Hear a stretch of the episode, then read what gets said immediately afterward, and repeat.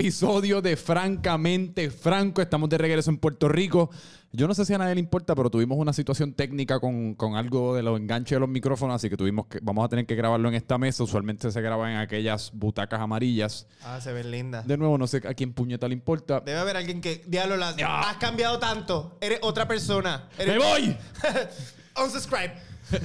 Pero estamos aquí en este episodio de Francamente Franco con posiblemente el creador de contenido más energético y eléctrico de todo Puerto Rico, eh, Ricardo André Lugo, mejor conocido como Tra Lugo. Tanto así que esta mañana, eh, porque tú conoces el dicho de Big Dick Energy. Eh, claro, sí. Sí. Pues ya en nuestra casa se ha convertido en Big Tralu Energy. Ah, wow. Wow. Sí, sí, qué sí. honor. Yo y mi hermano somos tan, o sea, siempre nos compartimos lo que tú haces y es como estamos en tan, eh, o sea, nos asombra cómo puedes mantener ese nivel de energía. Eh, Y esta mañana yo le dije a mi hermana, mira, sabes que voy a entrevistar a Tralugo hoy y me dijo, mijo, pues métete cocaína, tómate un café porque wow, qué. Nunca me han asociado con Big Dick. So, me siento súper doblemente halagado. So, gracias. Y no, no eres la primera persona que me dice tú cuando por las mañanas que llego a hacer cosas como que tú. Y yo, mira, Corillo, no huelo, no Sí, me sí, meto sí. perico. Yo te No entiendo. pasa. La gente siempre lo piensa, pero no pasa. Yo sé que no me creen. Y más con esta nariz, este bigote de salsero de los 80, pero no. No lo hago. yo te entiendo. Te- mano, tú estás tratando de entretenerle, eso es lo que tú estás tratando Exacto, de es que hacer. ese es como, tú sabes, cada cual carga una energía y su, su cadencia, su ritmo. Pues mi ritmo es como, ajá, como, lo entiendo, como de periquero. Es mánico. Y, y- exacto. Pero eso es parte de tu mágico, comedia. yo mánico, yo también. No, no, eh, también mánico, pero es mánico porque ese es, es parte de tu comedia. Exacto, ese es como el flow. Hay gente que lo odia, hay gente que lo ama, pero yo no, no puedo bregar, soy así. Sí. Y entonces ven acá, porque tú haces, tú tienes muchos talentos. Eso Tú, el- tú creas mucho tipo de contenido. Entiéndase, tú haces stand-up, tú haces videos cortos cómicos, tú tocas la batería, tú haces teatro, tú actúas. O sea, tú cubres toda la gama dentro de lo que es las artes. Yo trato de cubrir toda la gama de las artes porque en general a mí me gusta el arte. O sea, Ajá. obviamente hago comedia y me encanta hacer comedia, pero yo empecé siendo músico y después fui actor. So, a mí me encanta hacer arte. So, yo me encargo y me encargué, y por lo menos sigo aprendiendo, de hacer cosas que a mí me tripen. A mí me encanta la batería desde que soy chiquito. So, yo, yo quiero aprender a hacer eso. Y aprendí por YouTube. Ok. Me compré una batería. Mis padres dijeron, si tú quieres una batería, cante cabrón. Nosotros no te vamos a pagar esa mila. Tú lo vas a pagar. Y yo rechavos y me compré mi primera batería. Ok. Aprendí por YouTube y después veía a la gente actuando. Yo era bien payaso y yo, yo quiero llamar la atención y que no me regañen. Teatro, corillo. so, si quieren llamar la atención y que no te regañen, a fucking teatro. Por eso Eh. yo empecé a hacer teatro y después de ahí como que cada cosa que me gusta me llama la atención. Yo, yo tengo que aprender a hacer esa mierda porque yo me quiero ver cabrón haciendo eso. Pero entonces tu primer sueño, como quien dice, fue la música. Exacto, yo, yo era súper, eh, yo era emo en, en octavo grado, yo No. era pelo largo, skinny, super mega skinny, Converse, como que no me hablen, nadie me entiende. Eh, y escuchaba mucha música, Pánica de Disco, Fall Out Boy, Paramore, toda esa mierda, que todavía la escucho. Pero como que yo me, me enamoré de la batería y yo, yo quiero ser baterista. Porque Ok. yo entiendo cuál- esa es mi pasión. Y, y nada, y baterista fui. y Yo baterista estaba soy. pensando en eso a- ayer mismo. Es como. eh, Porque yo estaba pensando en, en- en- en cuanto a mí, como que tú dices eso de emo y es como que yo me puedo identificar con eso porque yo siento que en, en muchas ocasiones yo soy un payaso en el exterior, pero en el interior soy un emo. Como que yo siento que mi esencia es bien, eh, bien emo y siento que muchos, muchas personas que quizás hacen comedia o son cómicas se pueden identificar con eso porque mucha de la comedia sale de sentimientos como deprimidos o reprimidos o inseguros o emocionales, ¿me entiendes? Full, full. Yo pienso que la comedia es súper triste. Sí. Es, es la tristeza sacada de contexto, de- desde otro ángulo. Porque, por ejemplo, cuando yo cuento stand-up y muchos de los stand-up que yo veo por ahí, son cosas bien fucking tristes. Sí. Son cosas bien descabelladas, bien obscuras, pero el, obviamente el, el- el cómico, el comediante, el actor o el payaso la cuenta de una manera que la gente se ríe de mi sufrimiento. Bien cabrón. So, es como que yo te entiendo, yo soy super emo, yo estoy en mi casa, wow, mi fucking vida se está yendo de control. Y cuando grabo un video, ¿qué es la que hay? Hoy vamos a meterme esto por el culo. ¡Woohoo! Mano, pero verdad que es, es interesante el- eh, eh, ese contraste, ¿verdad? De lo que uno quizás siente en la soledad versus lo que uno no solamente documenta, pero lo que uno quiere proyectar. Claro, full, porque sí, cabrón, porque un- yo pienso que ahí hace que la comedia sea hasta más graciosa porque es real. Sí. Y la gente le encanta reírse del sufrimiento ajeno. Bien cabrón, brutal. por eso la gente es tan bully, por eso la gente es tan mala y tan morbosa. Sí. Porque el sufrimiento es gracioso siempre y cuando no te pasa a ti. Ujú. So, si yo te cuento algo, mira, a mí me pasó, me pararon los guardias y me dieron una pela y tú, ¡ay, te dieron una pela los guardias! Yo sí, me pasó. Y tú, wow, pero si te pasa a ti, vas tripeado. Bien. Pero fuera de contexto de otra persona es como que, wow, el sufrimiento está súper Bueno, cool. ¿cuántas veces tú no has estado en una situación en la cual, por ejemplo, eh, está el bully, como tú le dices, entonces el bully está tripeándote a ti o tripeándose a alguien dentro de un círculo de personas? Y, y todo es cómico cuando se están tripeando a esa otra persona hasta que le viran la tortilla al bully. Es como que, cabrón, eh, te apesta la boca. Patri, Ajá, yo, no. tengo, yo tengo halitosis. ¿Qué pasó? Te das raya. Eso es bien serio. Mi mamá me manda al dentista tres veces al mes. Sí, siempre pasa. El sufrimiento es bien gracioso siempre cuando no le pasa a uno. Por eso la gente, por eso la gente que hace comedia ah, siempre cuentan, son buenos porque la Sí. gente dice, él está sufriendo, yo me voy a reír de él. Yo no estoy sufriendo, yo me estoy riendo de su historia. Exacto. Que él las pasó mal. Ujú. Y eso es bien cool. Y entonces, hoy por hoy, ¿qué tú te consideras? ¿Tú te consideras comediante? Yo me considero un actor que hace comedia, Ok. principalmente. Lo que pasa es que, obviamente, yo empecé actuando haciendo de todo, drama y comedia. Lo que pasa es que me identifico con la comedia. Me, me- me gusta, porque yo soy esa persona que le gusta esa cosa, la retroalimentación, que me contesten. Por eso también hago mucho stand-up, porque me gusta esta cosa. Yo digo algo, ah, esto dio risa, esto no dio risa. Sí. Um, so, me considero un actor de comedia que hace mucha comedia, por eso mucha gente dice, tú eres comediante. Y yo, sí, la cosa es Mm. que sigo siendo actor. Es que a, a mí, a ti te pasa, porque a mí me han, digo, yo definitivamente, o sea, a menor escala, me han dicho como, me han considerado o me han atribuido el título de comediante. Yo no me considero Ya. un comediante para nada. Pero yo creo que el asignarse ese título o el reconocer que quizás uno quiere ser un comediante o uno de alguna manera es un comediante, es- es- causa bastante inseguridad porque al momento que uno diga yo soy comediante, toda tu vida se convierte de dar risa. Ahora mismo tiene- nosotros podemos o sea, ir y venir y disfrazarnos de serios a veces, a veces ser comediantes porque no somos comediantes, pero si damos risa, pues bien. Puedo tirarte chistecito. Exacto. Puedo contar esta historia seria. Sí, eh, full, porque tiene ese sello, tiene esa presión. Es como cuando, por ejemplo, voy a decir- cuando uno hace stand-up. Uno hace stand-up, se para y la gente, tú me tienes que hacer reír. Bien porque cabrón. tú vas a hacer stand-up comedy. Y Tú yo estás- pagué. Y yo pagué y yo estoy, tú estás parado, yo estoy sentado y yo estoy... Es la misma pendeja cuando tú dices yo soy comediante. Ah, pues todo lo que tú hagas, entiendo que me debe dar risa porque tú eres Exacto. comediante, graciosito. Dale, dale, ja, ja, ja, estoy esperando. Ujú. So, por eso, o sea, sí, por eso yo pienso que soy actor de comedia, porque lo mismo que tú. A veces hago cosas que sí son cómicas y me gusta mucho hacer comedia, pero tengo mis cosas que no son comedia. Sí. No hago exclusiva y específicamente eso. Sí. Aunque sea 80% de lo que hago. Bien brutal. Y así puedo culiar cuando alguien me dice, eso no dio gracia, y yo, porque no quería que diera Ajá, gracia. ajá. Esa fue la intención. Eso- Yo estaba haciendo una crítica constructiva acerca de algo más a nivel macro de la sociedad y de la filosofía, sí. Ustedes no entienden mi y como actor, ¿tú crees que entonces, de alguna manera, como que Tralugo es, tu, es, tu- es un personaje que tú has ido creando o cultivando?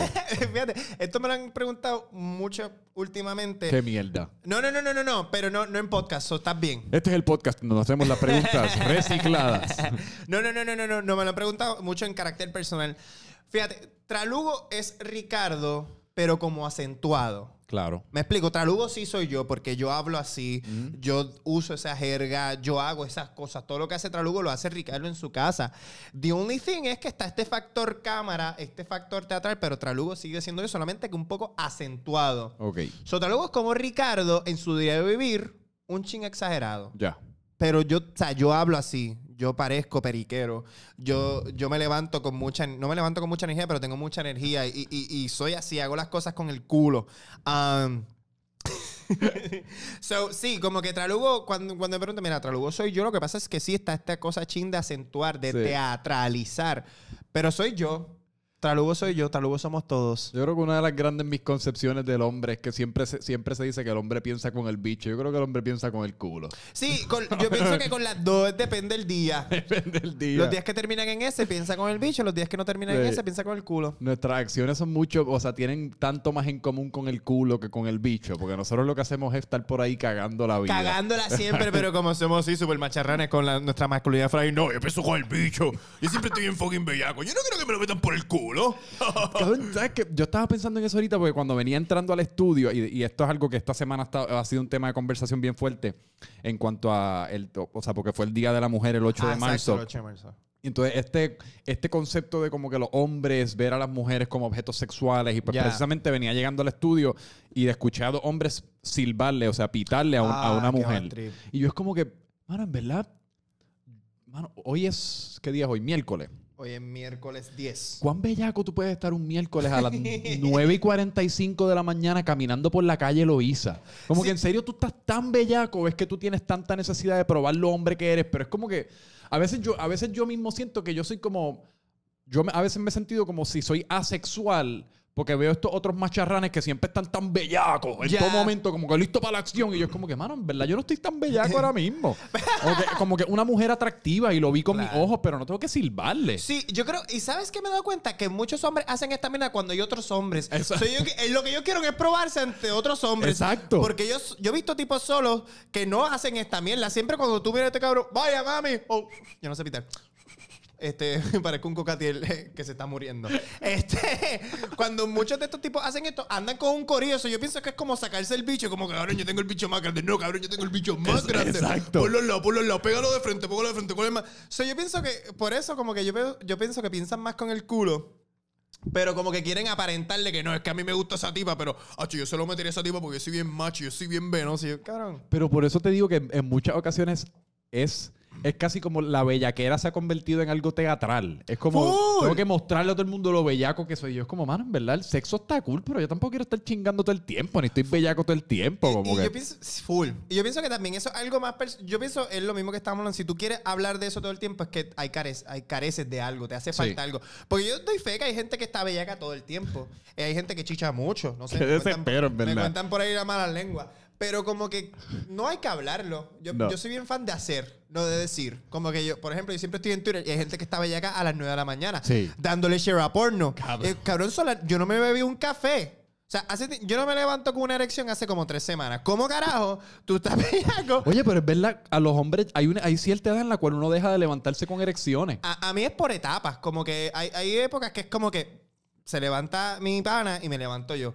Pero últimamente yo creo que es por el estrés de la vida. Yo casi siempre me levanto con, con erecciones, pero de orín. Tú no, a veces no te Ya, levantas sí, con, sí, full, co- como full. que me estoy meando tan cabrón que ya el orín no es presión sanguínea, sino que es presión de orín que me ha causado una erección y lo que tengo es el meao a punto de salirse. Full, full. Que no es como que vamos, déjame darme una paja, sino que si no orino ahora mismo me voy a Déjame- mear encima. Sí, también es un tipo de placer. Exacto. Esa es otra. Los bellacos de Twitter es otra secta. Es como, ¿cuántas veces tú no hablas con gente que con- son como bien cordiales y normales y después te metes en su Twitter y todo es retweet de GIFs súper sexuales? Sexuales. Ajá, como que todo Quiero que alguien en me casa. fucking ahorque ahora mismo y me meta por los oídos. Y yo, wow. Pa- pa- papi, eso es, es lunes. el lunes yo tengo unos pancakes aquí en mi cara y estoy viendo esto como que no sé qué comerme ahora. Es bien fuerte, como que yo ahí entiendo, como que mira, yo entiendo que hay gente que se levanta con ciertas necesidades, pero Sí. cada cual con lo suyo. Pero a mí no me hace mucho sentido esa persona que a las 8 de la mañana, pum, share GIF, comiendo culo. Pum, share GIF, unas tetas en mi cara. Y yo, sí, mucha gente lo quiere, pero no necesitas que se lo cuentes a todo el mundo. No, porque le- yo creo que pierde un poquito. Pero entonces, ok.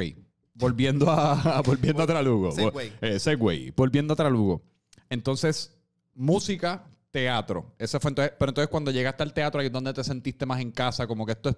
¿A qué edad, qué edad tú tenías cuando llegaste al teatro? Bueno, yo empecé a hacer teatro como tal, fue en, en grado 11, eso tenía que tener como 16, 16 para 17 Pero tú eres años. joven, ¿verdad? ¿Qué edad tú Sí, tienes yo ahora? tengo 26 años. Por eso, que no tampoco ha sido, no fue hace tanto tiempo. No, no, yo cogí mi primera clase de teatro en 11, que tenía 16, hace 10 años, mira para allá. Hace 10 años. Eh, en, en 11 después me tripié un cojón, porque en verdad era como que esta mierda, a mí me gusta siempre llamar la atención, ahora puedo llamar Sí. la atención y nadie me regaña. En 11 volví a coger la clase en 12 sin tener que cogerla y decir, no, yo quiero hacer esto. Y me mudé para San Juan a estudiar psicología, periodismo y teatro. Y después de ahí fue teatro por ahí para abajo y empecé a guisar y me, en verdad me enchulé. Es de esas cosas que uno le da coco con algo y me volví loco con esto. Esto me encanta, la paso cabrón. Y también al tú saber que tiene unos ciertos talentos, tiene algo que la gente le tripea, pues brutal. Uno se crece. Sí, es- es que hay cierta, como que da- yo creo que si uno empieza, si empezáramos a mirar las profesiones de la misma manera que miramos el romance en cuanto a que ah, está ese un amor para mí en mi vida o lo que fuese. pues hay que, yo creo que hay que mirar las profesiones de esa misma manera porque hay cierta compatibilidad, como que como, como en tu caso que encontraste el teatro y es como diablo, o sea, aquí es donde se supone que yo haya estado el resto, o sea, toda mi vida. Full, full. ese Porque, porque mi vida. mi genética y como tú dices, me gusta llamar la atención, pega y cuaja con esto bien cabrón. Full. Por eso es que ayer un motivador, yo leí que decía, el motivador este Gary Vee, que está bastante, bastante famosito dentro de Instagram, él decía algo que, que nadie es vago, sino que simplemente no amas lo que estás haciendo.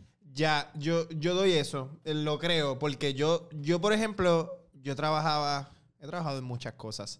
A mí no me... Yo odio llegar tarde, pero para esos trabajos que tenía yo siempre llegaba tarde. Porque me levantaba encabronado. Pero, sin embargo... Qué mal sentimiento ese. Vamos Ay, a es como un que levantarte a las seca. Cago en la crica, ah, Sí. que uno no... Pues sin embargo, para un trabajo regular a las 8 de la mañana para mí es súper temprano, pero, pero hago funciones, ya sea en Ponce, en Guayama, Aguada, a las, a las 6 de la mañana tengo que estar al teatro y es como que, "Ujú, hoy voy a hacer teatro, qué brutal, estamos bien vestidos, Corillo, vamos allá. y es como que ahí tuve esa diferencia entre hacer un trabajo por ganar chavo y simplemente ganar chavo Sí. y ganar chavo haciendo lo que amas. Cuando yo iba a hacer teatro, voy a grabar algo temprano. Los otros días yo grabé algo, un tratando contra Lugo. Yo lo tenía que grabar en Barcelona, tenía que estar en Barcelona a las 8 de la mañana. Sí. Ya a las 6 de la mañana yo estaba despierto como que, Corillo, tocando base, lleguen a casa y vamos a grabar. ¡Uh, uh! Y todo el mundo, cágate en tu madre. Tú sabes que estás pompeado cuando te tiras un tocando base. Sí, sí. El tocando base clásico. Y todo el mundo encabronado dormido. Corillo aquí, tocando base, recordatorio. Cabrón, hablamos ayer a las 9 de la noche. Ya sabemos que vamos a grabar. Pero por si acaso, llegué a la casa, tengo café para todo el mundo y galleta. Y todo el mundo súper harto odio. Cabrón. Pero es la diferencia. Y a veces, y, y no te pasa que a veces te sientes un chin culpable en cuanto a que se siente tan poco como trabajo, que es como que, o sea, en realidad estoy, estoy trabajando, entonces después quizás tú ves, yo no sé, tú tienes hermanos o hermanas o padres o lo que fuese, como ellos están trabajando, pero percibirán que yo estoy trabajando, es como uno siente la necesidad de sobrecompensar, como, papi, fue un día largo con cojones. Esto es, tú me el, levantas. el mundo artístico, papi, esto no es chiste. Difícil. El mundo artístico, papi, esto es difícil con cojones, huele bicho. Grabamos un video, editamos el video. Eh, eh, eh, sí, ellos. Yo pienso que a veces lo entienden, a veces no. Sí. Como que cuando estoy. Ahora mismo lo de las redes, ellos como tal, como que lo entienden, pero todavía no lo han cogido. Eh, Ya el teatro saben que es como que, Corillo, yo tengo que aprenderme esta libreta, yo tengo que aprenderme esta coreografía, yo tengo que estudiar, yo tengo que Sí. presentarme. Ya lo ven como un trabajo. Las redes, ellos como que. Un día yo estaba tocando batería y mi padre me visitó y me dice: En vez de estar tocando batería, hubieras aprovechado y hecho tal y tal cosa. Y yo, este es mi trabajo. ¿Y el dónde está el talonario? ¿Dónde está el talonario? Y yo, cállate. Vete de mi casa. Lo bueno es que yo estaba en mi casa, lo podía votar. Vete. Así con esa masculinidad. No se fue. Masculinidad se quedó. tóxica. Vete de mi casa. Esto es mío.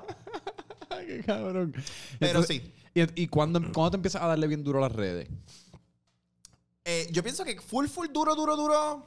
Nunca. No me gusta. En la, en la pandemia. Tú la has estado, porque tú la has estado dando durísimo.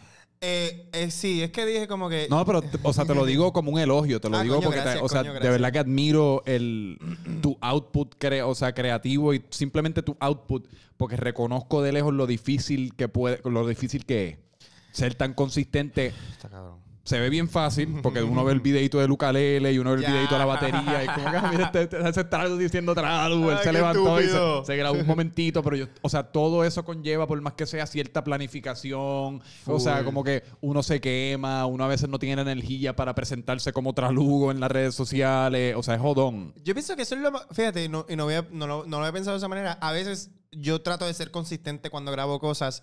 Eh, tú sabes, porque me, eh, esta cosa, la consistencia crea, crea, tú sabes, crea la costumbre. La gente va, se acostumbra a verte, quieren verte y cuando no estás se dan cuenta. Pero eso que acabas de decir a veces es súper cansón, porque lo mismo, yo tengo en los videos siempre estoy como que, wow, wow, ¿qué es la que hay? Pero a veces me levanto encabronado con mil mierdas en la cabeza, todo el mundo entra en estos cricales mentales. Y es como que, ay, yo, yo quisiera grabar un video hoy, tengo esta idea, pero no tengo la energía. pero en la pandemia, hopefully, o sea, en la pandemia tuve cuando empezó este boom creativo, porque como estaba encerrado todo el tiempo. Y yo- Solo. solo, porque yo vivo, exacto. Porque yo vivo solo y tuve como que este boom creativo, como que no hay nadie, no hay nadie que me contamine, yo estoy en este santuario que es mi hogar. Y ahí fue como que empecé a grabar todo lo que me venía en la mente, sea bailar, sea tocar, sea lo que sea. Y fue como que este boom creativo y fue que yo vi como que, ay, la gente le está gustando esto que yo hago. Y después poco a poco me iba poniendo eh, rutinas, metas, deadlines. Y yo como que, ah, pues vamos a subir por lo menos tres videos semanales por joder. Por, por yo también ponerme una rutina en la pandemia porque no Sí. estaba haciendo un carajo. Y a veces había un día que grababa cuatro videos en un día y lo iba subiendo filtrado. Había días que no grababa un carajo, pero como ya había aprovechado un día de ese boom creativo, un día yo empezaba pintando, después me ponía a hacer ejercicio, después tocaba batería, después me grababa un sketch y era como que tanto contenido porque no había un carajo que hacer Sí. que fue ahí yo ahí empezó a ponerme bien consistente en la red y empecé a coger pues seguidores gente le gustó porque también hacía cosas como uno estaba sintiendo tantas cosas en la pandemia, me, empecé a escribir una. Yo, yo escribo, o sea, también hago teatro porque me gusta mucho escribir. Claro. Y empecé a escribir unas cosas y hacía mini cortometrajes y los subía. Y mucha gente que no eran cómicos, eran como que yo desahogándome. Y mucha gente resonó con eso. Y era como esa pendeja de como que, ok, quiero reírme un carajo de este morón. Y de repente subí un video que hablando de estamos esperando tal cosa. Sí. Y la gente, ah, coño, cabrón, yo no sabía que este fucking morón podía hablar así. Podía decir Exacto. esta cosa y yo, "Mm, tampoco lo sabía. Sí, que es lo que estábamos hablando antes de empezar, que yo creo que tú has hecho súper buen trabajo en cuanto a mostrar todas las facetas de quién tú eres y no solamente quedarte en el en un o en, en la batería o en el- la comedia o en Claro. ¿me entiendes? que tú has, has- o en la cocina, como que si tú has hecho buen trabajo de casi como educar a tu audiencia de como que mira, no se decepcionen si un día suelto esto serio, como que y, han- y aprenden a apreciar todas las facetas de quién tú eres y yo creo que casi como te respetan más porque cuando tú eres una persona versátil y que tiene la capacidad o el talento de hacer todas esas cosas, como que, coño, como que eso le añade un layer a- al por qué yo te sigo. Sí, coño, mano, en verdad, gracias también. que Yo, papi, aquí yo estoy este, elo- francamente elogiándote. Francamente, Franco. Franco, Franco, Frank, Frank. Este, no, eh, eh, yo creo que también estaba hablando con un pana a principio de la pandemia. Es como que, o sea, él estaba viendo mi video de redes y él me dijo esto como que, cabrón, a mí lo que, yo te sigo siguiendo en las redes. Porque muchos de mis amigos me dejan, me dejan de seguir en las redes. por obvias razones. Este, me- yo te sigo siguiendo en las redes porque todavía sigues siendo artista. Y no eres como un influencer. Y yo, mira, es que eso nunca fue mi meta, ser influencer. Se le llama influencer, pero también el nombre está descabellado, lo usan mal. Pero mi meta es, yo soy artista. O sea, a mí me gusta hacer todo lo que hago y Sí. me grabo haciendo cosas que me gustan. Y por eso creo que me tripea hacer tantas cosas, porque soy yo literalmente manifestándome de las maneras que sé. Sí. Este día quiero tocar batería, una canción de reggaetón o de Bad Bunny, la toco. Este día quiero tocar una canción de los Rivera Destino, la toco. Quiero grabarme pintando, quiero escribir una poesía y subirla hablando mierda, la subo. Es como que en mi perfil, a pesar de que, como dije, mayormente comedia, soy yo manifestándome de la manera que siento en ese momento. Sí, bien cabrón. Y eso es, mano, en verdad que tú no realizas lo importante que es eso, porque tú mencionas la diferencia entre un artista y un influencer. Y yo creo que parte del problema y, y una de las razones por las cuales muchas, muchos creadores de contenido, muchos influencers, como se le llaman, llegan a cierto punto y se quedan atascados es Claro. precisamente porque pasan de ser una cosa a la otra. Sí. Y entonces es como, ah, llegué a 25 mil o llegué a 30 mil o llegué a 40 mil followers. Es como si eso fuese a aterrizar y ganarse un Oscar. Como, ah, pues ya soy influencer. Como que ya tengo que dejar de crear contenido. Ahora todo lo que subo son posts eh, auspiciados por una marca No, local. Como que, cabrón, eso a, a los 40, a los 50, a los 60 mil seguidores estamos todos empezando. Como que hay, que hay que tener esa visión, yo creo que tanto más amplia de lo que se tiene hoy día. Pues como que ah, ya a, la, a la que uno se empieza a ganar 200 pesos con una marca local por un post, Me quito. me quito. Dejo de no- hacer lo que estaba haciendo. Dejo de hacer lo que estaba haciendo. No, full, sí, hay gente que pierde la perspectiva y eso que venga ca- a ver, cuando empiezan a uno que le- a ofrecerle chavo, uno siempre como que, oh, pues voy por donde están los chavos. Ah, no, full. Y, y, y hay maneras de integrar eso dentro de lo que uno está haciendo. Full, Yo no, o sea, pero eh, eh, esa cosa así de no perder la perspectiva Nunca. de dónde yo vine y dónde estoy y para dónde voy. ¿para dónde voy? Ah, eso siempre pasa a uno cuando, wow, ah, pues tengo que... Pero sí, yo pienso que por eso a mí me gusta seguir haciendo las cosas que hago, que a veces... Yo soy bien fan de hacer cosas cuando siento hacerlas. No, siente, no siempre debe ser así, Sí. porque uno a veces tiene que, mira, voy a hacer esto aunque en verdad no tenga ganas. Pero también la gente, yo pienso que la gente en Puerto Rico y en el mundo le gusta la genuinidad. Ujú. So, yo pienso que cuando las cosas salen genuinas, como que yo grabé este video porque lo sentía el momento. Y muchas veces a mí me da gracia porque yo le doy cabeza a un video por, dos por dos semanas. Y ese es el menos que Le coge. meto tiempo, edición, ensayo. Ahí quedó. Sí. Hago un video jodiendo que me tomó literalmente. el- hay un video de Navidad que yo grabé cantando como que COVID en Navidad, yo no sé qué carajo. Me Ese video no me recuerdo. tomó ni una hora grabar. Me tardé más comprando el gorro y las luces en Walgreens que fucking grabando el video. Y eso fue, olvídate, vuelto loco. Y también yo digo como que, Ricardo, no pienses que es nada malo, es que fue genuino. Sí. Se sintió la idea, la idea estaba en su esencia, lo grabaste, esto se va. Sí, es que hay algo. El contenido que uno crea de alguna manera tiene energía. Po- Porque a mí, me- a, mí me, a mí me pasa eso mismo que tú dices. Hay veces que yo me emociono bien cabrón con algo que voy a subir. Pero ya he llegado a pensar, ya he llegado a casi como a pensar que cada vez que me emociono no va a funcionar como quiero que funcione porque estoy emocionado. Es como que te emocionaste, papi, esto no va a esto, esto se jodió. La vida dice, no, él está motivado por esto. No. Esa- es, es casi como eso. No. Y, y entonces lo que no piensas y lo que subes, por como tú dices, por instinto, a veces es a lo más que la gente responde, porque yo creo que de alguna manera que no podemos describir, el contenido transmite eso mismo. Full. Como que a veces el contenido para el cual uno está bien emocionado o, el o- o que uno lleva planificando mucho tiempo, yo creo que quizás la gente lo recibe como eso, como diablo. Esto, él por ley pensó esto con cojones. Ajá. Como que diablo, no, no. es que, ¿sabes? Cuando, como cuando estás con, al- con un corillo o con alguien que está bien, no desesperado, pero bien hambriento, que es como Sí. que, papi, admiro tu energía y eso está muy cool, pero tienes que bajarle. Dos. No es que no quieras las cosas, porque las puedes querer, pero hay veces que uno siente cuando, ok, tú quieres esto demasiado. Y esto está Demasiado. muy bien, pero como que se siente que yo estoy aquí porque quiero lograr esto. Sí. Y a veces, muchas veces tú tienes que hacerlo por la experiencia. Como que la experiencia de hacer este video no es que estoy por el resultado, estoy porque a veces a mí me tripean grabar video porque yo la paso cabrón grabando el video. Como que yo tirando chistes, "Ay, cabrón, no puedo. Es que está buenísimo. Y nadie se ríe. Pero yo la paso Sí. tan genuino que la gente se da cuenta como que él se está disfrutando esto. Y es disfrutable porque la alegría es Eso. bien contagiosa. Y cuando uno tiene mucha hambre, que se ve como que desesperado, Sí. se nota, se huele. Eso la gente lo huele cuando tú estás desesperado por coger likes o por coger pauta, por coger chavos, porque se ve como que este cabrón tiene mucha hambre y, y se ve la energía como. Wow, "Yo eso, o sea, eso es, esto, yo quiero es- esto". eso, que tú- eso es bien astuto, eso que tú acabas de decir, y es algo que yo creo que de alguna manera yo he estado sintiendo recientemente, porque uno, o sea, uno se pone metas y uno quiere lograr ciertas cosas, pero es como, como tú tampoco dejar que ese sueño sea el mayor impedimento a llegar a tu sueño. ¿Me Full. entiendes? Eso es como, eso es lo más difícil a veces. Como uno, como uno sigue haciéndolo de una manera disfrutable y orgánica y, y- y como uno empezó haciéndolo. Full. Yo pienso que eh, obviamente uno siempre se tiene que trazar metas, pero esta cosa de que, que el cliché, pero es que en verdad es- funciona como que no es el destino, es el camino. Como que- Siempre. porque es el más que vas a caminar. Por ejemplo, por darte un ejemplo bien estúpido, o sea, el teatro en Puerto Rico se ensaya casi siempre un mes. Sí. O sea, tú, estás 27 días ensayando una obra para mostrarla Tres. tres días, como mucho. Sí. So, si tú estás enfocándote en la función y solamente pensando esto me tiene que quedar cabrón en la función, pues no te vas a disfrutar los ensayos, que está la, mayor- la mayor parte del tiempo. So, eso yo lo traduzco como que, ok, déjame disfrutarme esto que estoy haciendo porque el resultado va a ser un día Ya. de otros 20 que estoy haciendo esto. So, por eso la ruta muchas veces es como que enfócate en la ruta, enfócate en lo- cómo te estás sintiendo, qué te está dando esto y el resultado va a ser reflejo de cómo tú lo pasaste en la ruta. O sea, es que el cliché de. El cliché de disfrutarse el proceso es algo puramente matemático. O sea, como tú dices, eso que tú dices es, es estrictamente matemático. Uno pasa más tiempo en el proceso que en el resultado. Y el resultado en muchas ocasiones puede ser decepcionante. Bien cabrón. Es bien cabrón. O sea, te lo digo yo. Que Y no decepcionante en cuanto la, la recepción puede estar buena, pero aún así como uno se siente con uno mismo puede ser decepcionante porque quizás uno pensaba que, que, que el, el que algo fuese recibido de manera cabrona iba a sanarte alguna inseguridad o algo. Ah, no. Na- o sea, eso es- eres tú con tú. Sí, cabrón. Y, y está esta cosa de, diálogo, por ejemplo, yo pasé todo esto para esto. Sí. O sea, que no es que fue malo, es que, diablo, com- comparando con toda la mierda que yo pasé en mi día a día, Sí. grabando esto, para que esto fuera esto, que no estaba mal, pero no compensa.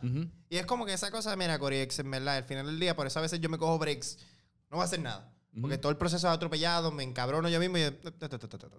Sí. Voy a coger un break que tú quieras hacer y me, tú sabes, esta cosa de cuál es mi objetivo, cuál es mi meta conmigo mismo y con lo que estoy haciendo. Y me ayuda. No, y, ahorita también mencionaste algo que, me- que es algo que yo estoy aprendiendo un montón en estos días y estoy tratando de implementarlo y es eso mismo que tú tuviste al principio de la cuarentena, que de ponerte metas, como que voy a grabar contenido tres veces en semana, como que cosas bien claras y ponerlas en papel para que tú tengas que mirar esa meta todos los días y si le fallas, tú sabes que tu cerebro te va a castigar. Full, full. Es bien importante porque a veces, a veces uno, y yo soy uno que, y, y me pasa en distintos aspectos de la vida, por ejemplo, en si estaba, me pasaba en la escuela, como que "Ah, yo no tengo que coger notas si yo me recuerdo después. Claro. Nunca te recuerdas un carajo. Pero ahora se manifiesta de esa manera que no es, ya no es suficiente el tú. Ah, yo, yo me motivo. Yo me voy a motivar bien cabrón a subir contenido. Y, y porque siempre tienes la excusa de mañana, de mañana, de mañana. Pero cuando tienes esa meta clara de ese deadline de que tengo que subir tres veces esta Sí. semana, pues ya las cosas se empiezan a sentir un poco más real. Sí, y hay que entender que hay gente que brega hay gente que le gusta hacer por la vida. Yo me gusta estar libre por la vida, pero me di cuenta que a mí me funciona la presión. Sí. Y a mucha gente. Es que hace falta presión. Sí, porque hay gente como que mucho critica este sistema, pero nos acostumbró lamentablemente a trabajar bajo presión. Y yo me pongo eso y, y también yo soy bien como hago con, me gusta mucho la retroalimentación, me gusta ver resultados. So, yo sí, al ponerme deadline, yo hago esto y veo resultados rápido. Y me pongo metas. O sea, no es que sean súper mega, mega fáciles, pero que sean doable para... Que me reten, pero también que sean doable, que se pueden hacer para también lograr cosas. Sí. Es como esta cosa que te dicen, si tú quieres lograr cosas en tu día, empieza haciendo la cama. Y tú vas a hacer ese pequeño logro, te va a motivar a hacer otros logros Sí. y poco a poco van a ir creciendo. ¿Tú haces la cama todos los días? No. Esa es una de esas cosas, ¿verdad? Que a mí también me pasa a veces que uno, uno se para frente a un micrófono y yo digo, sí, hacer la cama. Nunca la hago, pero las pocas veces que la hago se Me siente bellaco. cabrón, es, igual que, es igual que, en verdad, pocas cosas, mira que nosotros hacemos muchas cosas, pero pocas cosas a mí me dan más placer o, o me llenan más, me dan más autoestima, mejor dicho, que lavar la ropa y doblarla inmediatamente. Wow, eso es, eso es digno de admirar. Cabrón. Eso es digno de admirar. No lo hago mucho. En muchas ocasiones la ropa... Yo vivo de la canasta, como le dicen. Yo tiro la ropa de la secadora en la canasta y estoy dos semanas fucking pescando. O sea, que me, ya, pa- ya para la segunda semana me tardo 15 minutos en buscar un calzoncillo porque queda uno y está debajo Sí, de todas las y camisas y los la pantalones y las medias. Ay, lo encontré. Y después la camisa está toda fucking estrujada y uno parece un loco por ahí. Full. Pero pocas cosas me dan tanto placer como eso. Similar a lo de la cama. Full. Que Full. es verdad, pero a veces son cositas que son bien fácil de ignorar también. Es como, ay, para el carajo, son hacer la esos cama. pequeños logros. Yo pienso que nada, son pequeños logros que cuando lo haces valen. Sí. Eh, sí. Mira, y entonces cuando te pusiste esa meta en la cuarentena. ¿y en, en qué momento? Porque tú en, hubo un momento en el cual tu, tu Instagram se empezó a mover bien rápido. Y, tu, y tus Reels, hoy por hoy, una gran parte de ellos tienen sobre 100 mil views. Eh, hiciste un video con Shak- de Shak- imitando el Con baile Shakira, de Shakira. no. Ojalá hubiera hecho un video con Shakira. Llámame. O Piqué, whatever. Yo, no, yo, yo voy para cualquier lado. Este. No, ajá. Yo no sé de qué tiempo para acá específicamente, pero que creo que fue a partir de octubre. O sea, empezó a moverse desde hace tiempo. O sea, desde como abril, mayo cogía mucha, tú sabes, auge. Pero yo hice un stand-up en octubre. Y como para octubre yo quería, o sea, obviamente yo quería como que ver cuánta gente de mis redes podía yo meter en un show pagando en el stand-up que hice. Y también mientras más gente me siga, este, más potencial tengo de que Sí. venga gente. Y pues en octubre yo le metí ta, ta, ta, ta, ganas, ganas, ganas, tanto al stand-up como a las redes, porque quería lo mismo, como que crecer en redes para sacarle, sacarle chavo, corrido, tengo que vivir, puñada, tengo que comer. Sí, el desempleo se me iba a acabar tarde o temprano. Este, y no pude hacer fraude de púa. Porque yo no soy de San Ignacio, me hubieran arrestado en el primer intento. Cabrón. Conocí a un influencer arrestado por tratar de hacer fracaso de púa. Yo, estoy, yo estoy ya en esa etapa de la, de la- Yo no sé si ya estamos en. Yo no sé en qué carajo. Yo no sé si esto es cuarentena o qué carajo es lo que nosotros estamos haciendo aquí. Pero ya estoy en esa etapa en la cual yo como que estoy. Pero no, no, no vienen. Ya como que no vienen chavos de ninguna Exacto, parte. Como. Espérate, desempleo, no. Eh, púa, tampoco. No. Lo del gobierno federal tampoco. Eh, es como- estímulo, estimúlame, estimúlame. Por favor, alguien es fucking estimúleme. Chavo, yo no quiero volver. Este, pues sí, eh, pues quería ser chavo y pues empecé a meterle a las redes. Y yo me acuerdo que en octubre, yo- me acuerdo porque yo estoy entrenando con, con mi, mi entrenador, la redundancia, y él, me- él siempre sabe cuántos seguidores yo tenía, porque nada, yo tenía como 11.000 o 12.000 en octubre. Y después del stand yo dije, yo quiero antes de enero llegar a tantos seguidores. Porque quería monetizar, yo quería hacer dinero, porque sabía que el desempleo se me iba a acabar. Y pues de octubre a, no, a- de octubre a diciembre yo subí 10 mil. O sea, de, de, o sea, de 12 mil, discúlpame, como a 20 mil. Boom. Porque fue esta cosa de que, mira, yo quiero hacer esto porque es una meta. Y yo, como tenía el tiempo y te estaba haciendo muchas cosas, pues yo dije, yo quiero hacer esto. Y me enfoqué en hacer, en grabar cosas eh, todos los días que podía. Si no podía todos los días, pues este día grababa, como también grababa muchos reels que son de 15 segundos, podía grabar tres en un día. Los editaba y los guardaba. Y seguía haciendo mis cosas porque paralelo a eso yo estaba haciendo teatro, haciendo mil otras mierdas. Um, y nada, y de octubre a diciembre fue que empezó el boom, boom, boom, boom Sí. de, de mis redes a subir. Y obviamente después con el video de Shakira, con los videos de cocina, pues llegué a los... Antes de enero, yo quería llegar a los 20 mil, llegué a los 25 mil. Durísimo. Y fue por, pero fue esa cosa de, de que fue una meta porque yo quería eso, en ese momento quería eso. Pero es volviendo a lo que estábamos hablando ahorita. Yo no sé si lo pusiste en papel, pero me- metafóricamente lo pusiste en papel. Sí, sí, estaba, Como estaba que es que hay, hay veces que uno se tiene que poner esas metas para trabajar hacia algo. Porque si no, no está tirando peos a la luna. Sí, eh, eh, full, ese drive que, que, Exacto. como dije, es- son pequeños o grandes logros. Hay gente que me dice, wow, qué estúpido llegar a 20 mil. Pero para mí era una meta que yo quería lograr porque también estamos en fucking pandemia, no estaba pasando nada. So yo dije, bueno, ya que estoy todo el día en mi casa haciendo un carajo, pues déjame grabar esos carajos que yo hago Sí. y coger seguidores para después pues, convertirlo en, en- en monetizar o en cuando... Mi, toda esta mi meta no era hacer chavos de las redes. A mí no me interesaba hacer chavos de las redes. Era llevar a esa gente a las redes a ver mi show en vivo. Porque yo amo hacer stand-up. Yo quería que esa gente me viera haciendo stand-up. Exacto. Am, y pues llegué. Y esas metas que me motivó a hacer otras metas. Me motivó a escribir un stand me motivó a escribir una obra porque, ah, ya logré esto que quería. ¿Ahora qué hago? Ok, ahora quiero llegar a esto y hacer esto. Y me puse a Sí. escribir, me puse a grabar, me puse a editar, a colaborar con otras personas. Y eso me, me hizo sentir a mí una plenitud creativa cabrona. Porque Sí. dije, logré lo que quería lograr como personalidad de redes. ¿Qué es esto? Ahora yo como artista, ¿qué quiero lograr? Y pues me puse a escribir mi obra, me puse a escribir mi stand-up. Yo como músico, ¿qué quiero lograr? Ah, pues escribí estas canciones. Eh, yo como familiar, yo como ser humano en general, que, que- porque como de- la misma mierda de la cama. Yo no hago la cama, pero... Como padre de familia. video. como padre de familia. yo, como, yo como familiar. Con mis tres nenes. este. Am, pues, ajá, pues esa cosa me motivó a, ok, ahora yo quiero lograr esto. Y sí, ahí se- se- el, el boom fue, ajá, en, di- en diciembre fue como, Ok, Una- dos- una- dos- tengo- se me ocurren dos puntos ahí. El primero es que, y yo estaba leyendo acerca de esto, que es un fenómeno que me parece interesante, que tú mencionas que es el principio de la cuarentena, que uno que a mí también me pasó, que uno tuvo como un...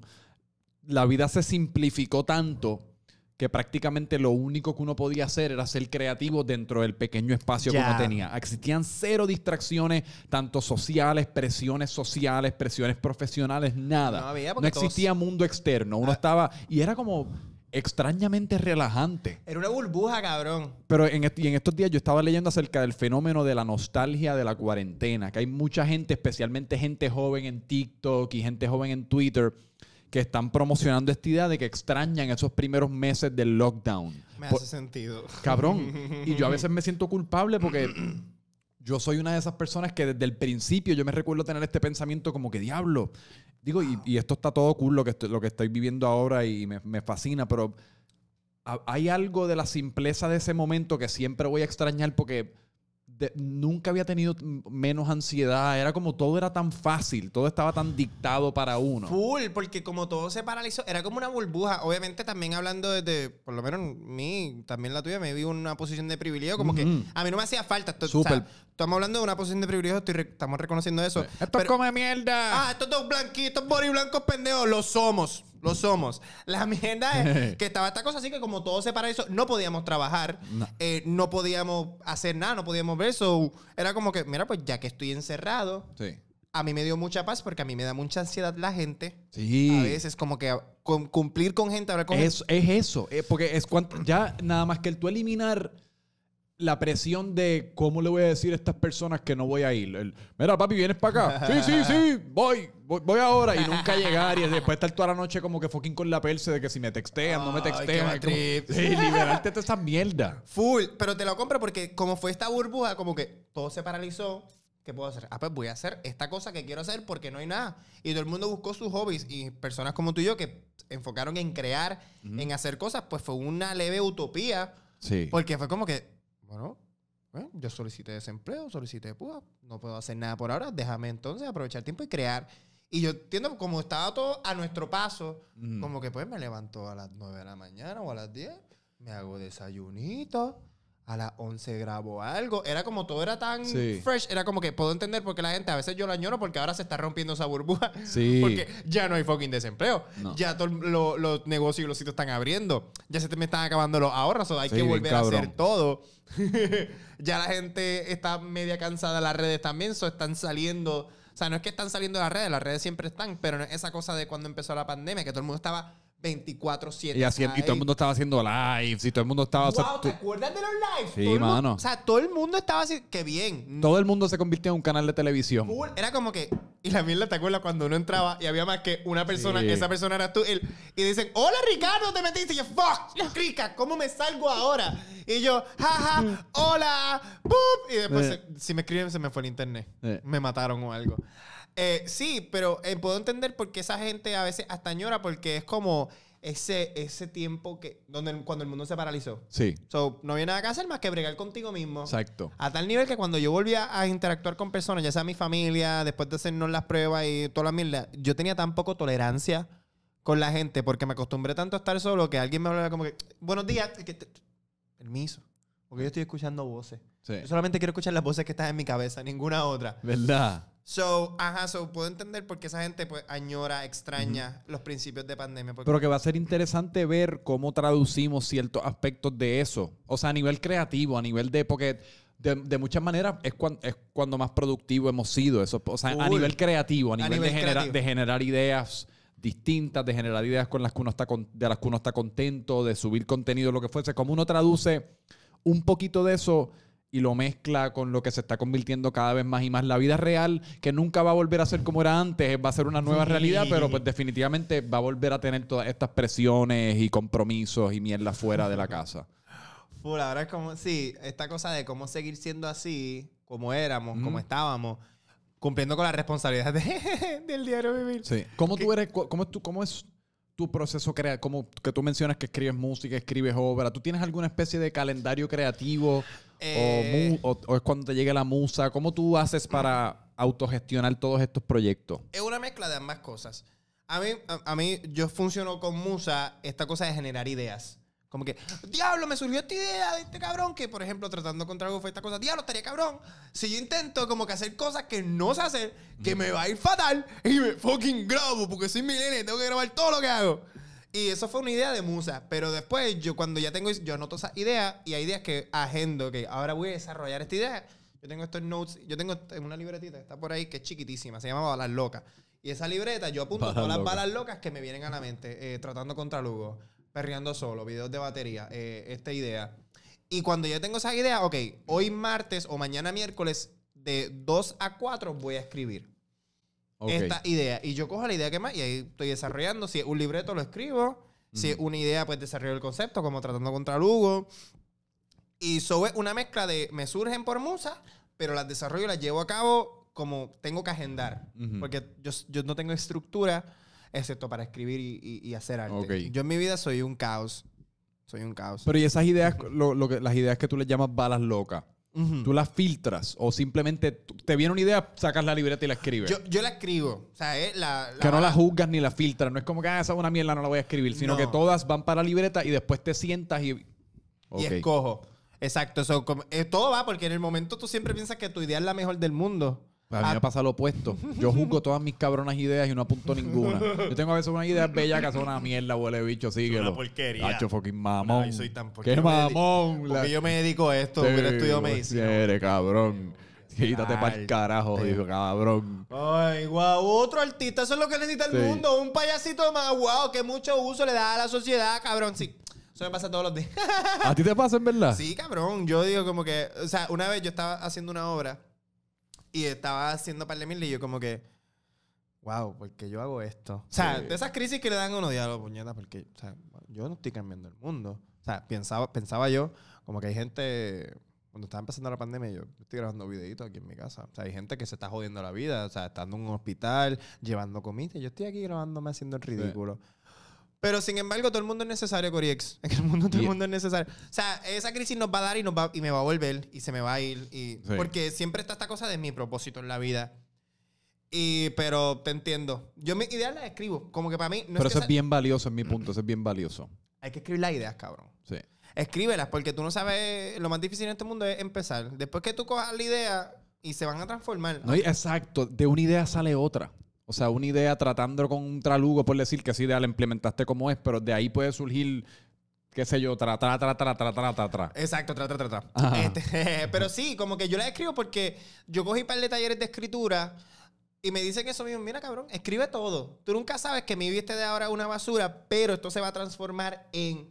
Se va a convertir en esta cosa y va a madurar contigo. Esa es la otra cosa, la idea y tú maduras.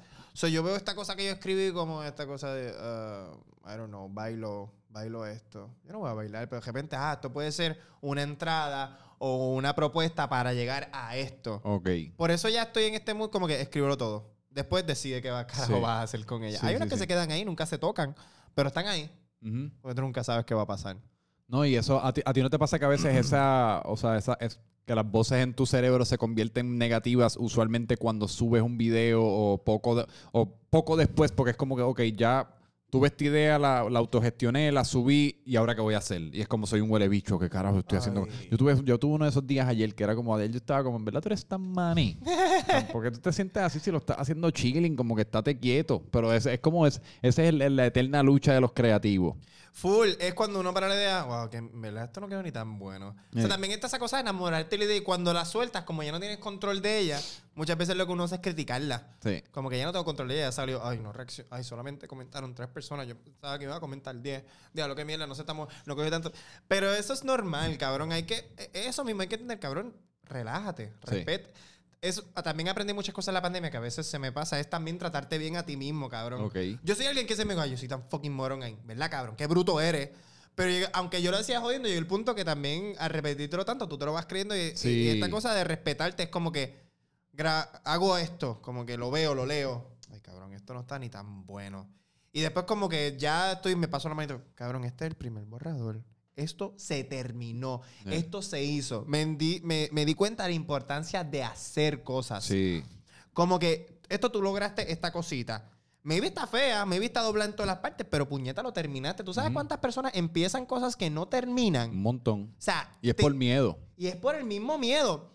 Eh, el perfeccionismo este falso que existe. Sí. Ay, no, es que lo quiero hacer cuando sea el momento, cuando quede perfecto. Eso es una excusa para estar por, por postergando las cosas. Y El, al final, el- el perfeccionismo es uno de los mitos más grandes de este mundo. El que te dice que es perfeccionista, eso es una excusa bien fancy, una, eso es una excusa Full. bien elegante por el cual no están haciendo algo. Full, cabrón. Y eso me di cuenta muchas, o sea, también tanto uno, que es su peor crítico, como gente, casi siempre gente cercana a uno, gente que hace lo mismo, como que mucha gente, panas o no panas, que cabrón, ¿para qué carajo tú haces esto si tú eres tal, tal, tal, tal cosa? Y yo, porque lo sentí. Y de esta manera se me dio. Ah, pero esto pudo hacer de esta manera. Pero no fue de esa manera. Esta fue la forma en que surgió y al final del día hay que hacer. Sí. Porque la gente está hablando porque hiciste. Ujú. No, no van a hablar de lo que tú no hiciste, No. ¿me explico? Estás moviendo, estás creando algo que no existió. Sí. Por eso es la importancia, yo pienso ahora, como que no es que crees mediocridades, no es eso. Pero puñeta, crea algo. No, y, la, y, y también la calidad de algo es completamente subjetiva. Ajá, o sea, cabrón. uno no puede ser el juez de lo que es cali de, de lo que es bueno y lo que es malo en cuanto a lo que uno está creando. Uno hace lo mejor que uno puede, pero al fin y al cabo uno lo suelta y que la gente decida y a veces uno se sorprende como estábamos hablando ahorita. Cabrón, full. Y al final del día, como que obviamente nosotros, o sea, estamos, no es que estamos a la merced, pero también dependemos de las personas porque somos creadores creativos y artistas que dependemos del, del público. Ujú. Pero al final del día hay una- unas cosas que uno hace para uno mismo. Sí. So es como que, mira, ah, esto me gustó, esto no me gustó. Sí, pero lo hice. Sí. Esto a mí me llenó esta cosa que quería hacer. El proceso me sacó de esta mentalidad que tenía. Algo tan, por ejemplo, yo pensé, no sé, hay una estupidez, volviendo para el video de Shakira, yo vi esa coreografía y claro, yo no voy a aprender esa mierda, que es una estupidez. Yo no voy a aprender eso, eso es bien complicado. A pesar de que mi aspiración no es ser bailarín. Pero tienes, eso. tienes buen ritmo. Pero, ajá, esa cosa como que yo quiero lograr esto porque yo me quiero probar que yo puedo hacer esto. Y eso te va a llegar a, ay, coño, si yo puedo aprenderme esta mierda, yo puedo hacer esto. Sí. Hay cosas que uno se hace para, para que no tienes que hacerlo, pero también para A probarte a ti autovalidarte, mismo, a sí. tú mismo, cabrón, yo puedo hacer esto, deja de tratarte como mierda. Sí. Y esa cosa motiva, so, al final del día, Sí, eh, y- palabra que habla, hacer. hacer y es, es precisamente y ayer yo estaba escuchando una ¿sabes quién es el rapero Joy Santana? Sé quién es Joy Santana, no me- ahora mismo no me preguntes por ninguna No, de no, sus no, canciones. pero yo estaba era para ver si sabías quién es, pero el tipo tiene muy escribe muy bien, él si no me equivoco tiene trasfondo como poeta, así que Wow. mucha de su lírica es bien, o sea, te, te pone a pensar un ching, especialmente en algunas de sus canciones que son un poco más introspectivas. Eh, y estaba escuchando en una que creo que es 301 AM o 302 AM, se me escapa cuál. Ok. Pero dice en una, algo bien sencillo, pero dice, el daño que nos hacemos es bien repetitivo. Y eso, y eso a mí me pareció bien profundo, por eso mismo que estamos hablando ahora mismo, que es como que uno también tiene que ap- aprender a, a reconocer como que, ok, el cerebro te está fallando hoy, pero esto no significa que estás mal. Como que no conviertas un momento malo, un pensamiento negativo, un día en el cual quizás no tienes la energía que tienes usualmente en un mes, porque es bien fácil, a mí me ha pasado. Claro. Un, un día se puede convertir en un año. Sí. Se puede convertir en un día, un día sin hacer, sin hacer ejercicio se puede convertir en un año, un día de Uy. pensamientos negativos se puede convertir en un año de depresión. O sea, es cuestión de reconocer eso y no dejar que te domine. Exacto, exacto. Esa cosa de, mira, Corillo, Y también está también la de, está bien sentirse mal. como que, y, y- y no cargarlo, como que es validar, validar tus sentimientos. Mira, yo me siento como mil hoy y esto está bien. O sea, no es que necesariamente lo voy a cargar No, por una semana, no. pero, ok, lo reconozco. ¿Qué puedo hacer para esto? Obviamente hay mucha gente que no lo puede hacer solo.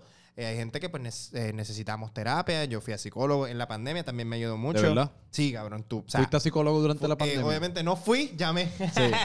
No, pero, Pero- eso, y eso es algo que todo el mundo debe hacer. Todo el Es- mundo debe ir al psicólogo. Exacto. Eh, obviamente están las cosas, tú sabes, que no todo el mundo puede afford it, pero si pu- pudieras y pudieses, es súper mega recomendable porque hay muchas cosas que tú no sabes que estás sintiendo hasta que lo comunicas con alguien que maybe... Hay gente que le funciona hablarlo con sus amigos y con su familia. Hay gente, por lo menos yo no todo lo puedo hablar con mis amigos y mi familia. No por nada más, sino porque no me siento en la confianza, sino hablando con una persona con una completa extraña. Y yo digo, ay, a veces yo me siento bien mierda y, y me quiero hacer esto. Y, y obviamente no lo puedo decir a mi familia porque, cabrón, qué carajo, porque tú piensas esto. Sí. A veces yo quiero guiar la voz en millas por hora y tirarme por la puerta. Sí, y yo le digo eso a una psicóloga, ah, Ricardo, eso es completamente normal. Y yo, ¿verdad? ¿Verdad? Gracias. Mi mamá no piensa lo mismo. Sí, porque, porque no tienen, no hay juicio, o sea, son profe- uno, son profesionales que están ahí para escucharte y ayudarte. Y dos, yo creo que el valor más cabrón de esa situación es tú escucharte a ti mismo.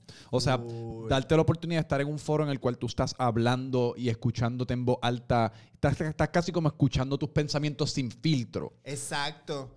Y eso es lo más importante también que tú te das esa oportunidad de, de, vali- de- de validar tus sentimientos, porque cuando tú lo estás viendo con otra persona es también porque lo aceptas. Sí. Ah, yo siento esto. Oye, ¿verdad? Yo siento esto.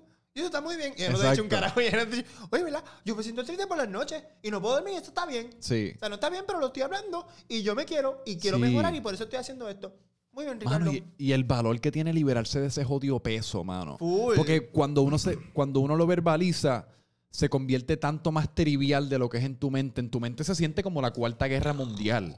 Y puede ser algo súper tonto como, ya tengo que echar gasolina mañana. Y tengo que echar gasolina mañana se puede convertir en, eres un mamón. No echaste gasolina, jodido cabrón. Pasaste por el lado de una gasolinera y dijiste, le echo mañana, jodido vago. Ahora Eso te pasa por fucking, ahora está la fucking luz prendida y mañana tienes que ir a este- llegar a este sitio temprano. Con el aire apagado porque no se te apague el carro. Eres un trenco cabrón. Siempre haces la misma miel. Entonces, eso, echar gasolina se convirtió en un, en tu mente. No, no merezco vivir. a la que lo verbalizas es como que, ah, tengo que echar Ah, no, gasolina. sí, full blast, full blast. Eh, sí, cabrón. Eh, eso fue Mala mía por toda la conversación esta. Esto, esto se convirtió bien en ¿Verdad? una, en Y una nosotros sesión así, psicológica. con de- gares prendidos. No, pues todo empezó cuando Sí. era un niño. Mi tío Jeffrey. no, no, no, no. Pero full, cabrón. Es que son cosas que, que pasan todos los artistas. Mucho no lo como. Yo, yo cuando estoy en mis stand-ups me gusta hablar. Yo siento que por eso no tengo novia. Porque en mi stand-up soy súper mega honesto y digo cosas que no le he dicho a mis parejas. Eh, Yo es pensé que- eso. ah, ¿Cómo? Que yo pensé eso en cuanto a mí también por mucho tiempo. Yo siempre pensaba que yo era mi propio, o sea, mi sentido del humor y mi manera de... Porque mi mecanismo de defensa siempre ha sido hablar de mis inseguridades adelante. Claro. Como que, ah, saludos, mi nombre es Franco Micheo, tengo el bicho pequeño y soy un huele bicho. No, resulta que no tengo el bicho tan pequeño. Mira qué Eh, bueno, felicidades. coño. Estoy tan contento por ti. Sí, ha sido una eh, lo he aprendido ahora a los 28 años. Estoy ¿Qué? bien contento de que pues esa trauma que tuve por tanto tiempo de mi vida, eh, ya me la pude sacar de encima. Nunca Ahora la si próxima la trauma es que siento que me estoy quedando calvo, pero bregamos con esa después. Papi, yo empecé eso a los 21, ya lo aceptamos. Yo empecé a quedarme calvo a los 21, ¡pap! En pleno, en pleno, en pleno programa de televisión. Sí. Yo veía la, en- o sea, no entrada, pues yo no tengo entrada, yo tengo mucho pelo, pero tengo parchitos de calvicie. Y en la pandemia lo acepté, Mm. hablando con la psicóloga y toda la pendeja, Ah, porque eso era uno de tus traumas. que me estaba quedando calvo. O sea, pero heavy. O sea, no, no era un super trauma, pero algo que me, todos los días me calaba. Sí, mano. Y un día fue como que, ¿sabes qué? Yo no voy a dejar que esto rija mi vida. ¿Sabes qué? Voy a enfrentarme. Y después de ahí fue como que, wow, y me encanta. Pero fue esa cosa, ese miedo Ok. de, yo vi como que, que- te pasaste la máquina, pero no sabía que era por eso, porque yo, yo, te, yo estuve contigo la primera vez que te conocí con el pelo largo y no, eh, honestamente ni realicé que te estabas quedando Full. calvo. O sea, yo tengo un montón de pelo. La cosa es que tengo pelo, tenía pelo ralito arriba. Como que si me mojaba. Si había una persona más alta que yo y yo no tenía gorra, podía ver. Aquí falta gente, papi. Pero fue esa cosa de que no, tengo que enfrentar esto. Me voy. Y fue como que. Y después de ahí fue como que el primer día fue. ¿Qué yo hice? No me voy a volver a crecer. Pero después fue como que. Ah, esto me Sí, gusta. todo es costumbre. Sí, cabrón. Y eh, esa cosa que uno suelta. Sí. Ya no tengo que preocuparme por. Ay, se me ve el pelo. Ay, me, se me va a caer. Mañana voy a amanecer con menos pelo. Ah, es como que. Fuck it, ya no me importa. Sí. Porque fue esa cosa de que hacer. No voy a Hacer. preocuparme por esto. ¿Qué yo puedo hacer al respecto? Me quise afeitar, me afeité, lo hice. Ya. Una preocupación menos. Ahora vas a enfocarnos en cosas más importantes como salvar el mundo. Digo, y también ese concepto de salvar el mundo. Yo creo que es algo, todos nos tenemos que desprender de la idea de que vamos a salvar el mundo. Nadie es tan, nadie es tan importante. No. Ninguno de nosotros somos tan importantes. Nadie en realidad está salvando el mundo. Hay gente que hace aportaciones bien cabronas. Claro. Y, o sea, a nivel tecnológico, científico, humanitario. Claro. Pero en realidad todos estamos impactando a alguien o, al- o algún grupo de personas. Cuán grande sea, who knows. Full. Pero nos tenemos que desprender de ese ego de como que yo escucho a tanta gente que yo lo que quiero es eh, salvar el mundo, inspirar el mundo. Es como cool, pero bien. mano, yo creo que te debes enfocar. Tu, tu misión debe ser qué es lo que yo quiero crear, quién yo soy y qué me va a hacer feliz. Si uno hace eso, inevitablemente vas a impactar o inspirar a gente. Cabrón, full. Mira, un encuentro súper rápido que fue súper. O sea, eh, es una estupidez, pero a mí, para mí fue como que. Eh, una vez yo estaba en la. Yo no sé dónde carajo, yo creo que estaba en la Sanse y yo estaba así en, en- en un negocio la 39. Estaba ahí y un tipo me mira y me dice: Diablo, cabrón, tú eres el, el de los videos de la salchicha. Y yo, ah, sí, soy yo, un placer. Diablo, cabrón. super tu, tu, tu". Pasa un minuto y él me presenta un amigo. Y le dice, ¿tú sabes quién es este tipo? Y él me dice, no, no sé quién carajo es. Y yo digo, no te preocupes, no te pierdes de nada. Y el, el primero que me reconoció dijo, no digas eso, cabrón. No digas eso, mamabicho. Y yo me cagué, yo, ¿qué pasó? Y el otro amigo como, ah, este cabrón hace videos de cocina. Y de repente el tipo me vuel- vuelve a donde mí al rato y me dice, cabrón, no hables así. ¿Sabes por qué? Yo vivo en Boston, cabrón. Y yo vi tu video de haciendo arroz con salchicha en Boston. Y tú sabes que con ese video yo aprendí a hacer arroz con salchichas, cabrón. Y yo nunca me he sentido tan boricua como yo en Boston viendo tus videos haciendo fucking arroz con salchicha, mamabicho. Así que no vuelvas a decir que tú no eres la gran mierda. Y cabrón, yo estaba en la Sanse con un palo, con unas ganas de llorar, con un taco, cabrón. Y yo, gracias, extraño. Te fucking amo. Wow. So, esa cosa que, que es una estupidez, pero tú no sabes a quién carajo tú estás impactando. Nunca. Y qué haces en la vida de ese extraño que para mí, ese cabrón que me hizo, es más que esa persona me dijo, y yo, cabrón, yo en la Sanse estaba como que, cabrón, yo fucking hice. eh, Hice que ese cabrón volviera a ser gente. Ese cabrón escuchó un coqui esa noche en Boston. Bien duro. Pero esa cosa Pero que- sí. Eso es como que, mira, tú no sabes a quién tú estás afectando, a quién tú estás tocando. Y para mí eso fue como, diablo, qué bella que. Sí, pero tú no creaste ese video del, del arroz con salchicha como voy a inspirar a ese No, cabrón en fue Boston". súper random, fue- Fue t- tú lo sentiste, pero ese es mi punto, que si uno comunica y crea cosas genuinas y con alguna especie de valor entre- de, de entretenimiento, va a haber, siempre va a haber un cabrón en Boston que se va a sentir más cabrón, más boricua que nunca. Full, full. Es lo que buena bello. historia es. Y la voz te quedó dije, puta, yo, estoy- yo, yo me, yo me transporté a la 39. No, pero es que el tipo era súper caco. el, el cabrón hacía microbiología. Él me habló de todo lo que hacía en Boston súper a fuego. Este, pero ajá, me, me- era como que bien a fuego. Yo como que, wow, en verdad le dije como me dice, cabrón, gracias. Porque obviamente, lo- o sea, nosotros siempre pasamos por nuestros pedos, pero cabrón, tú nunca sabes a quién tú estás tocando. No, y tú sabes la ironía de la vida. Que de, de la misma manera que tú lo tocaste a él cuando él te enseñó el arroz, cuando vio el, vi- el video de arroz con salchicha, él, él te tocó a ti. Cabrón, volvió. O sea, se Full volvió. circle. Eso sonó súper sexual, pero entiendo Sí. que... a la manera que tú lo tocaste a él, te tocó decir... eh, se llama consentimiento. Este, dar lo que recibe. No, no, no, pero full. Fue esta cosa que es cíclica. Como que volvió a mí. Lo que sea que él, que él recibió de mí, se transformó y volvió a mí. Fue como que... Yo estaba flotando, cabrón. Sí. Era como que, wow. Y, y, y te pone en perspectiva, te abre... Oye, es como que... Coño, manín, en verdad, esto está cabrón. Qué bueno. Sí. Que hago algo que a alguien le, le signifique algo. Sí, sí, sí. Porque es- nosotros no, no necesariamente lo hacemos por eso, pero definitivamente eh, la profesión que nosotros estamos persiguiendo es extraña en el sentido de que necesitamos de la, no, no sé si la aprobación de la gente, pero por lo menos el reconocimiento de gente. Ajá, el apoyo. para el el- apoyo de gente para, para poder vivir de esto, que es como extraño. Sí, sí, es raro, porque estás todo el tiempo tanteando. Esto es Sí. un tanteo cabrón. O sea, por más que tú hagas algo que dé risa una vez, el chiste tres veces deja de dar gracias o como tú te sigues. Pero ajá, como que yo pienso también que esa es la magia. Creo que también por eso me, me gusta dedicarme a lo que hago, porque yo me aburro bien fácil de las cosas. Y esto me tiene todo el tiempo como que, ¿qué carajo voy, a hacer, ahora? Diablo, ya hice, ya, to- ya toqué batería, ya toqué ya bailé. ¿Qué carajo voy a hacer? Me tiré un edificio, eso va a gustar. No, porque te vas a morir, después no puedes seguir haciendo bambitos. y es como que esta cosa de todo el tiempo estás tanteando y te tiene en la mente siempre... Y pues para terminar entonces, ¿qué carajo vas a hacer ahora? Pues mira, O sea, ¿cuáles son los... Ya has ido creciendo un montón, has estado creando un montón de contenido. ¿Cómo sigues creando ese mismo... Esa, ¿Cómo sigues siendo consistente con el contenido mientras lo sigues diversificando? O sea, ¿qué planes tienes?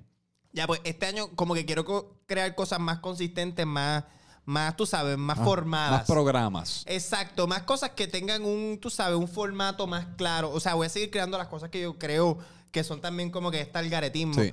Pero también por cuestiones de madurez mía, es como que quiero empezar a crear cosas que yo vea como, o sea, más segmentos. Por ejemplo, esto de Tratando Trata- contra sí. Hugo, que fue esta cosa que tiene ya un, un formato, es como más un segmento. Crear cosas así y también seguir creando arte. Mi, mi meta para este año es por lo menos hacer dos stand-ups y dos obras. Ya uno viene por ahí.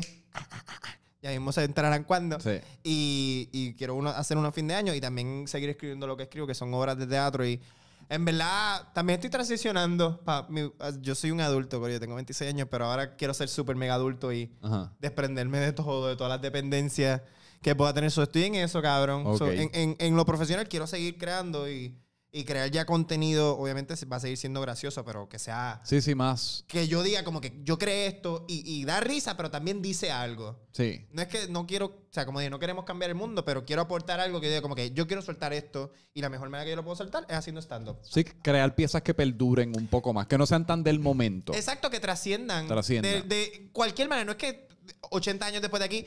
Pues en la clase de historia vamos a ver este video de Tralugo haciendo un stand-up. Eso no es lo que quiero.